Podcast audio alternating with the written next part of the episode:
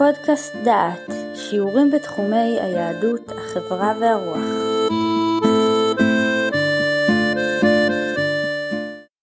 ברוכים הבאים לפודקאסט דעת, לקורס חופש הרצון.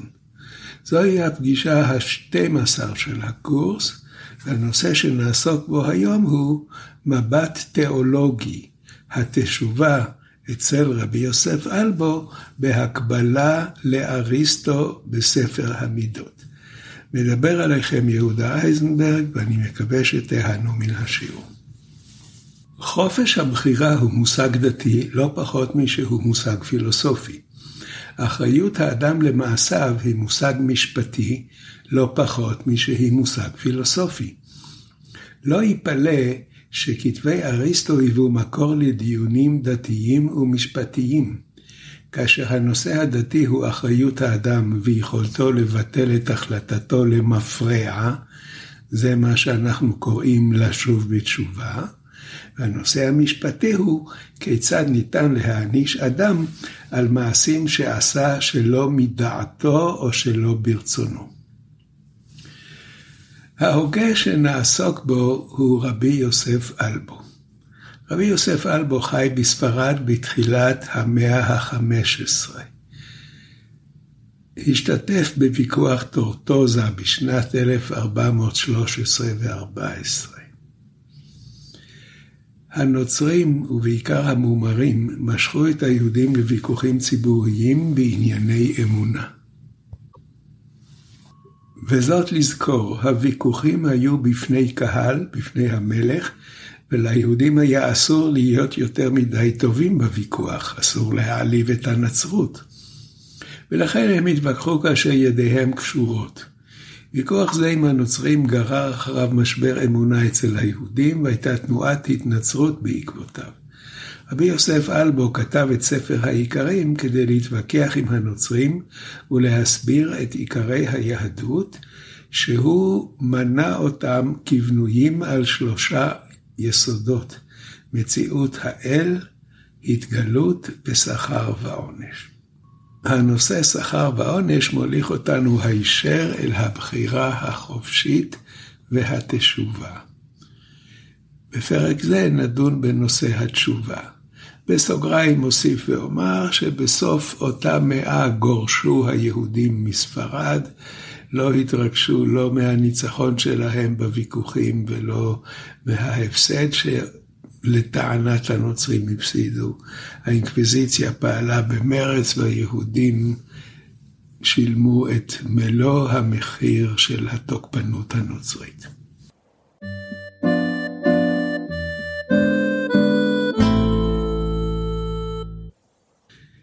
עכשיו אנחנו עוברים לנושא שלנו, איך מפרשים רבי יוסף אלבו ואריסטו את רעיון התשובה. מה משמעותה של התשובה? עונה רבי יוסף אלבו בספר העיקרים, מאמר רביעי, פרק כ"ז. יקרה בעניין התשובה ספק גדול, לפי מה שהונח מעניינה, והוא זה. שאחר שנעשתה העבירה בפועל, מה תועיל התשובה בחרטה ובווידוי. וכי ההורג את הנפש, או המחלל את השבת, וחזר בתשובה בפיו ובלבבו, התשוב נפש הנרצח אליו בווידוי ובחרטה? או השבת המחוללת, האם תשוב להיות נשמרת? והרי זה דומה למי שסתר בית בפועל, וחזר ובנה אותו בפיו. לא, לא ייבנה עוד הבית ברוב דברים, בשב ואל תעשה. אם כן, איך אפשר שתספיק תשובה כזו למחוק ולהלבין את החטא שנעשה בפועל? ודבר זה צריך ביאור מאיזה צד אפשר שתועיל התשובה, לבעל התשובה. אם נסכם את הדברים בעברית שלנו, אז אומר רבי יוסף אלבו, התשובה היא עניין פרובלמטי. אדם עשה מעשה בפועל, ויש תוצאות למעשהו. הוא פגע, הוא הזיק, הוא השחית רכוש, ואחר כך הוא אומר שהוא מתחרט, ובזה סיים את אחריותו למעשה שלא ניתן להשיבו. מדוע תהיה מחילה לאיש הזה?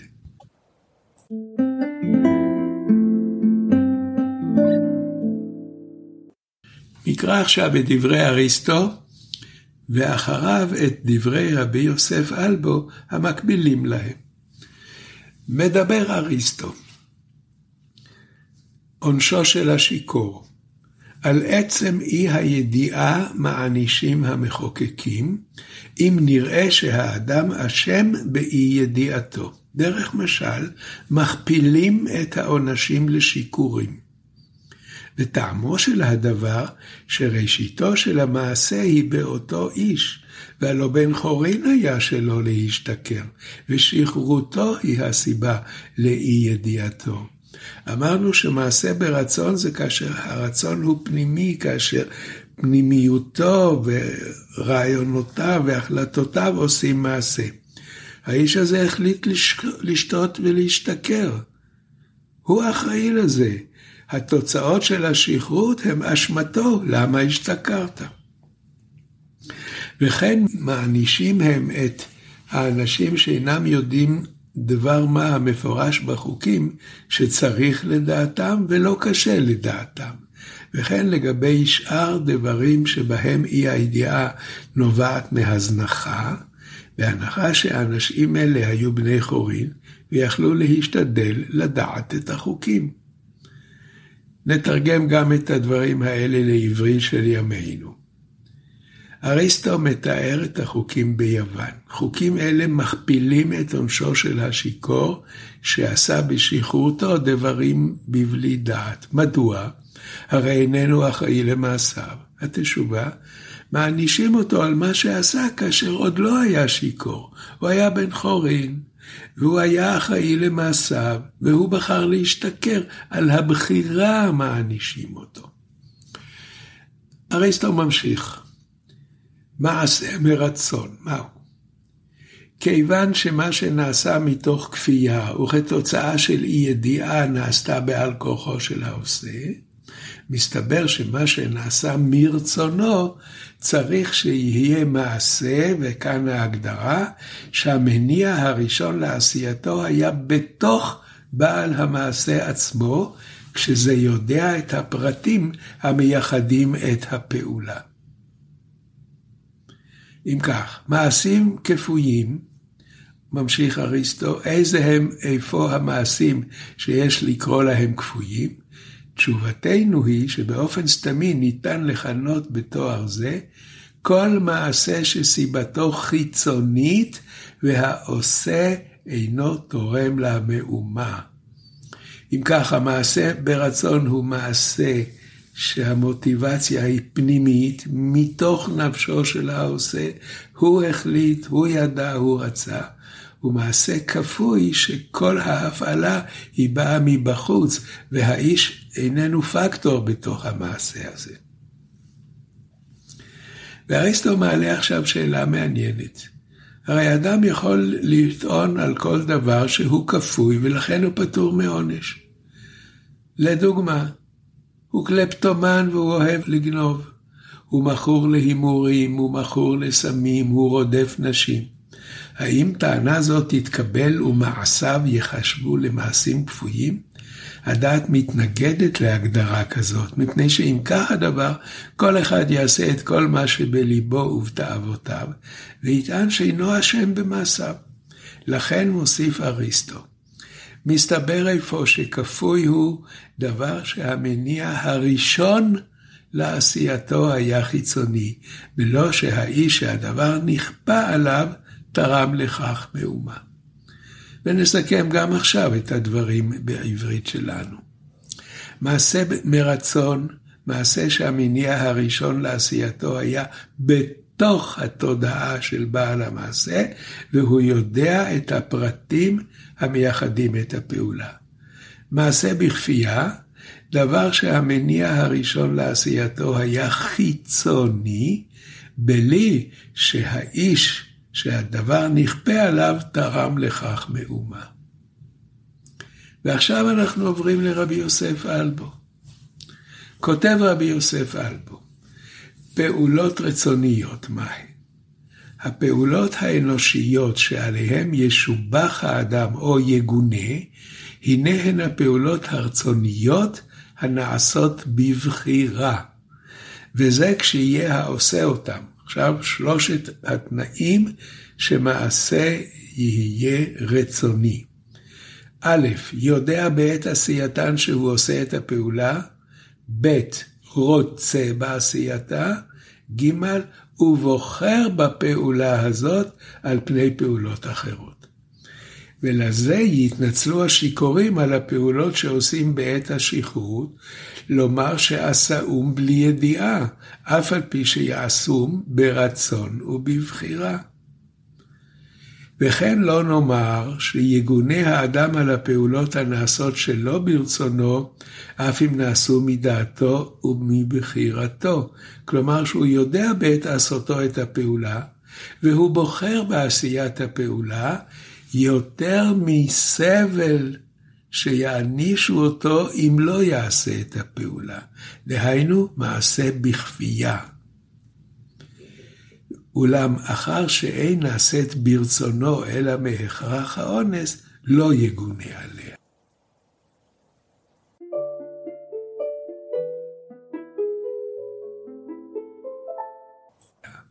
ונסכם עכשיו את דברי רבי יוסף אלבו, ותראו כמה הם יפים. אפשר להבין מדברי רבי יוסף אלבו כי השיכור אינו נענש על מעשהו בזמן שהיה שיכור. כי פעולה רצונית צריך שלושה דברים. צריך שהעושה יודע שהוא עושה, שהוא רוצה בעשייה והוא בוחר בו. במעשה של השיכור חסר אחד משלושת היסודות. השלושה הם ידיעה, רצון, בחירה. במעשה של השיכור חסרה מהשלושה ידיעה. יש רצון ויש בחירה, אבל הוא לא מבין מה שהוא עושה, מפני שהוא שיכור ומבולבל.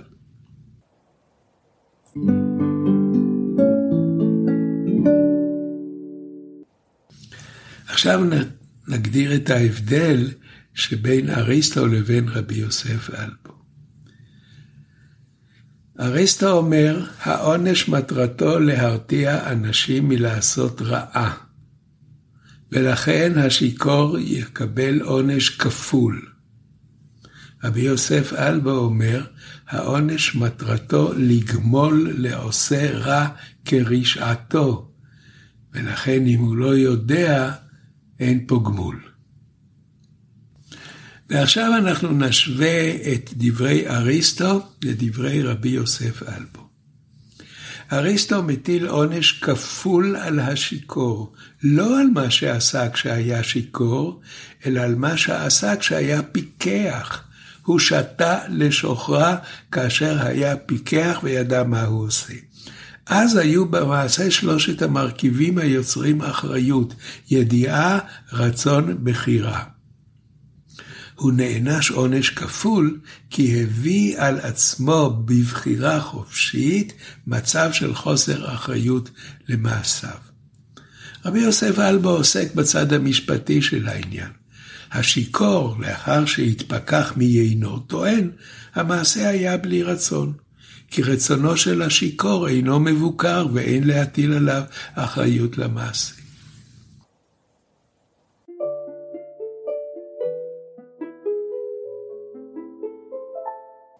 אנחנו ממשיכים בדברי אריסטו. מתי חוסר ידיעה יחשב בעל כורחו? אי הידיעה, אומר אריסטו, עשויה לחול על כל הפרטים המייחדים את הפעולה. ומי שנעלם ממנו אחד מהם, רואים אותו כמי שפעל בעל כורחו, ובמיוחד אם נעלמים ממנו הדברים החשובים ביותר שבאותם הפרטים. ומה הם החשובים? זהות הנפשות שכלפיהם נעשתה הפעולה ותכליתה של הפעולה. אם הוא לא יודע מדוע הוא עושה והוא לא יודע במי הוא פוגע, אין פה רצון מוגדר. נוסף על כך, כדי שפעולה שנעשתה מתוך אי ידיעה מעין זו תיקרא פעולה שנעשתה בעל כורחו של בעליה, עכשיו הגענו לרעיון התשובה. דרוש גם שהיא תביא עימה צער וחרטה. ועכשיו אני מסכם את אריסטו ב, ב, בעברית שאנחנו מדברים בינינו. חוסר ידיעה הופך את המעשה למעשה בעל כוחו של העושה. חוסר ידיעה זה מעשה בעל כוחו, מפני שהוא לא יודע מה הוא עושה, מה הוא מזיק. אבל יש כמה תנאים כדי שזה יקרה. אחד, הוא לא יודע מי ייפגע. שניים, הוא לא יודע מה תכלית המעשה שהוא עושה, הוא, הוא דוחף עגלה, והוא לא יודע שהעגלה תרד במורד הכביש ותפגע במישהו.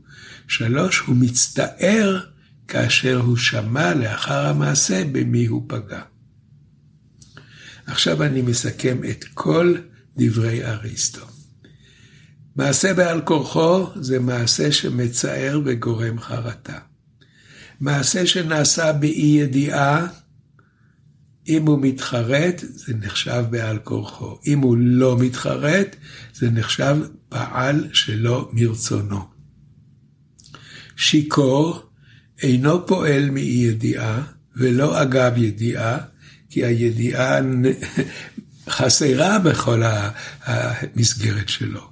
הוא פועל בבלי דעת. יש לנו עכשיו את אריסטו, יש לנו את ההגדרה של מעשה שהוא בלי רצון, ועכשיו תפס רבי יוסף אלבו משפט והלך עמו קדימה. המשפט החשוב שאמר אריסטו, המעשה יהיה בעל כורחו כאשר הוא מתחרט עליו. הלך רבי יוסף אלבו וצעד עם המשפט הזה, ואמר ככה, מזה יתחייב שכל דבר שנעשה ברצון בעת עשייתו, ואחר שנעשה הפועל ההוא, אינו רוצה בקיומו, והוא חפץ שלא היה נעשה, גם אם בתחילה נעשה ברצון או רצון חלקי, הוא לא ייוחס אל הרצון, אלא לאונס וטעות. אבל אם אחר שנעשה הפועל ההוא, האיש רוצה ובוחר בפועל ההוא, והוא חפץ שהוא יישאר כמו שנעשה, אף על פי שבתחילה היה קצת אונס, זהו מעשה רצוני. עכשיו הוא משתמש ברעיון החרטה. מדוע היא מבטלת? ולפי זה, בעל תשובה מתחרט וגומר בליבו שהוא רוצה שהאווירה שנעשתה על ידו לא הייתה נעשית, ושאם תבוא לידו פעם אחרת, לא יעשה אותה. זה יורה שהפעולה הראשונה נעשתה בטעות ובלי ידיעה והשכל.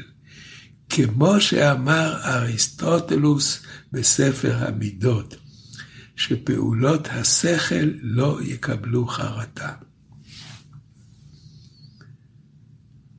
עכשיו אנחנו מסכמים את העניין ורואים איך רבי יוסף אלבו עבד. רבי יוסף אלבו מאמץ את דברי אריסטו והופך אותם למודל של חזרה בתשובה. לפי אריסטו, מעשה נחשב למעשה לא רצוני, אם נעשה בטעות והעושה התחרט. רבי יוסף אלבו מוותר על הטעות. מעשה הוא לא רצוני אם העושה התחרט. חרטה הופכת את המעשה למעשה לא רצוני. והוא נותן דוגמה. הדוגמה הזאת עסקנו, כל אחד בונה ממנה וריאציה אחרת. הדוגמה של האונייה, יש סערה, זורקים את המטען לים כדי שהאונייה לא תטבע. זה מעשה מרצון? בוודאי. כל אדם רוצה לחיות ואפילו אם הוא יישאר בלי חפצים. עכשיו, הם הגיעו לחוף, עייפים, רטובים, בלי רכוש. זה היה סוחר שאת כל רכושו השקיע בסחורה, שהוא זרק אותה לים. הם מתחרטים על כך שהיו צריכים לזכור, לזרוק את הרכוש למים. הדבר הזה גורם לכך שהמעשה ייחשב למעשה בכפייה. הם זרקו את המטען לא מרצון, אלא מחוסר ברירה. לא מרצון חופשי לכתחילה. לו ידעו שתהיה סערה, לא היו מפליגים.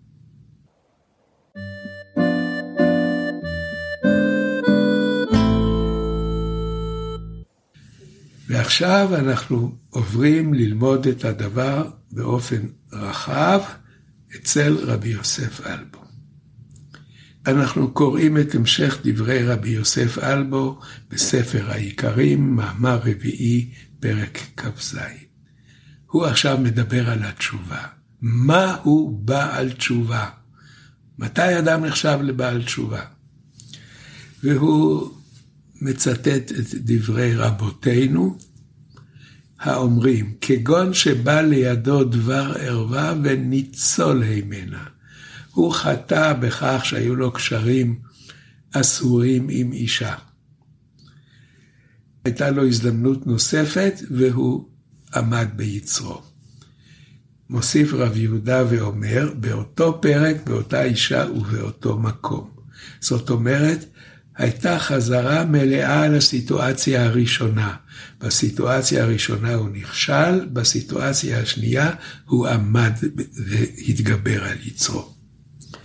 עכשיו אומר רבי יוסף אלבו, כשתבוא הפעולה היא לידו בכל אותם תנאים, האפשרות לעשות את החטא, והוא כובש את יצרו לאהבת השם, ולא ישוב לעשותו, זה יורה שהתחרט חרטה גמורה, וגמר בליבו שהמעשה שעשה בראשונה היה בטעות ובלי דעת והשכל, מפני שהוא מתחרט עליו. ואין ראוי שיענש אדם על עבירה כזאת שהוא יתחרט עליה, כמו שאין ראוי שיגונה אדם על פעולה שנעשתה בטעות ובלי ידיעה. ועכשיו הוא לוקח את הצד ההפוך, מה, מהו מעשה טוב? הפועל הטוב לא ישובח אדם עליו, אלא אם כן נעשה ברצון בתחילתו, אחר שנעשה הוא רוצה את קיומו, הוא מרוצה ממה שנעשה, והוא איננו מתחרט עליו. כי אם הוא מתחרט עליו, זה כבר לא מעשה טוב.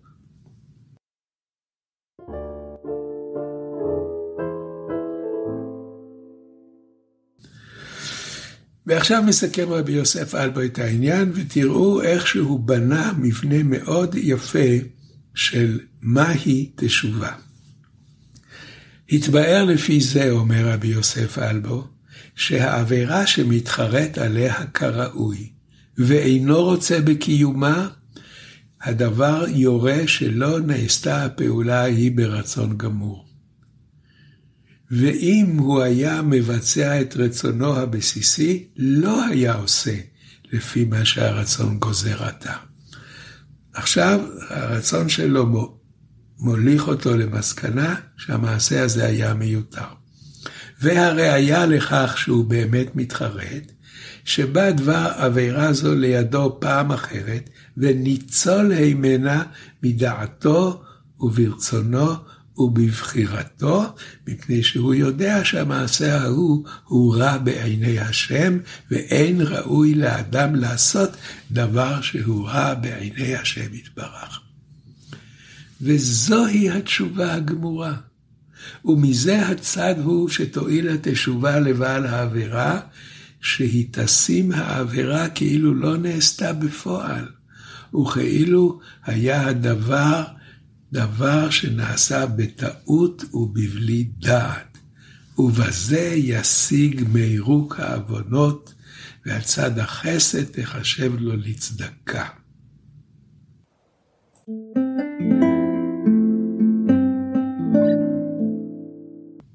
סיכום, תמונת האדם שמצייר רבי יוסף אלבו היא תמונה אופטימית.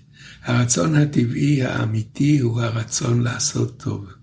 אדם, ש... אדם ששגה פעל מתוך רצון מעוות, שגוי, והראיה שהוא יודע שזה רצון מעוות, שהוא מתחרט. אם אדם יכול לחזור על המעשה הרע שעשה ואינו חוזר, הנה הוכחה שהוא הפנים את העובדה שהמעשה היה לא רצוני, מיותר, שלילי, ולכן אפשר להכיל על האיש הזה את ההגדרה שהמעשה היה מעשה שאדם לא אחראי עליו וכאילו לא נעשה. אני מסכם עכשיו את מה שעשינו.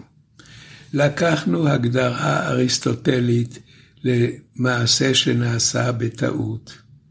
וכיצד מגדיר אריסטו מעשה שנעשה בטעות, והעושה מתחרט על מה שהוא עשה.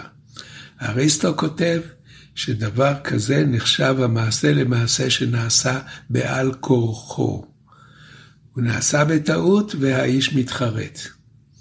רבי יוסף אלבו הולך צעד קדימה. גם אם הוא לא נעשה בטעות, מעשה שנעשה ברצון, אבל אחרי שהמעשה נעשה ברצון האיש מתחרט, גם אז המעשה הופך להיות מעשה של אונס או טעות. והנה פתח רבי יוסף אלבו את הדרך לבעל התשובה. לאחר שאדם התחרט על המעשה שעשה, הופך המעשה להיות מעשה שנעשה בטעות ובלי ידיעה והשכל. אבל תנאי אחד מוסיף רבי יוסף אלבו, חרטה אמיתית. אם החרטה איננה אמיתית, אלא התחזות ותירוץ, זה לא שווה כלום. מה זה חרטה אמיתית? שהכל חוזר, ההזדמנות חוזרת, האפשרויות חוזרות, יצריו של האדם במלוא עוזם, ובכל זאת הוא מתגבר. זו הוכחה שהחרטה אמיתית. חרטה כזאת, גם אם אדם עשה מעשה ברצונו, הופך את החרטה למעשה של אונס או טעות, והתשובה נעשתה.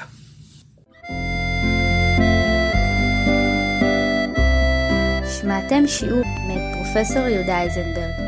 את הקורס המלא וקורסים נוספים ניתן לשמוע באתר דעת במדור פודקאסט.